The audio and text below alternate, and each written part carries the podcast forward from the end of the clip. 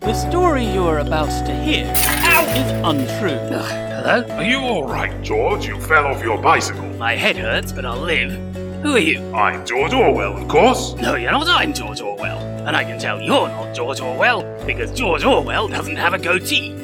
Oh, is this one of those parallel universes where everyone's an evil version of themselves? That's right, George. Only, of course, over here, I'm you're the evil version. So you're some sort of what? Authoritarian conservative? Oh, goodness, no, George. I'm a libertarian. Although, come to think of it, I do happen to have exactly the same opinions as authoritarian conservatives. Yes, I think I may have met some of your fans who've mistaken me for you.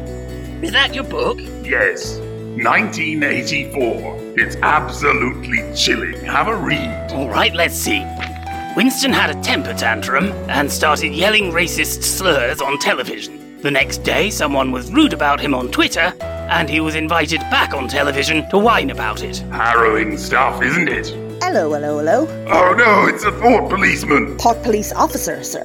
Perhaps you'd care to consider using less gender specific language? No, don't cancel me! Or not, sir. I This only is asked if. such a 1984! You're a dick, sir.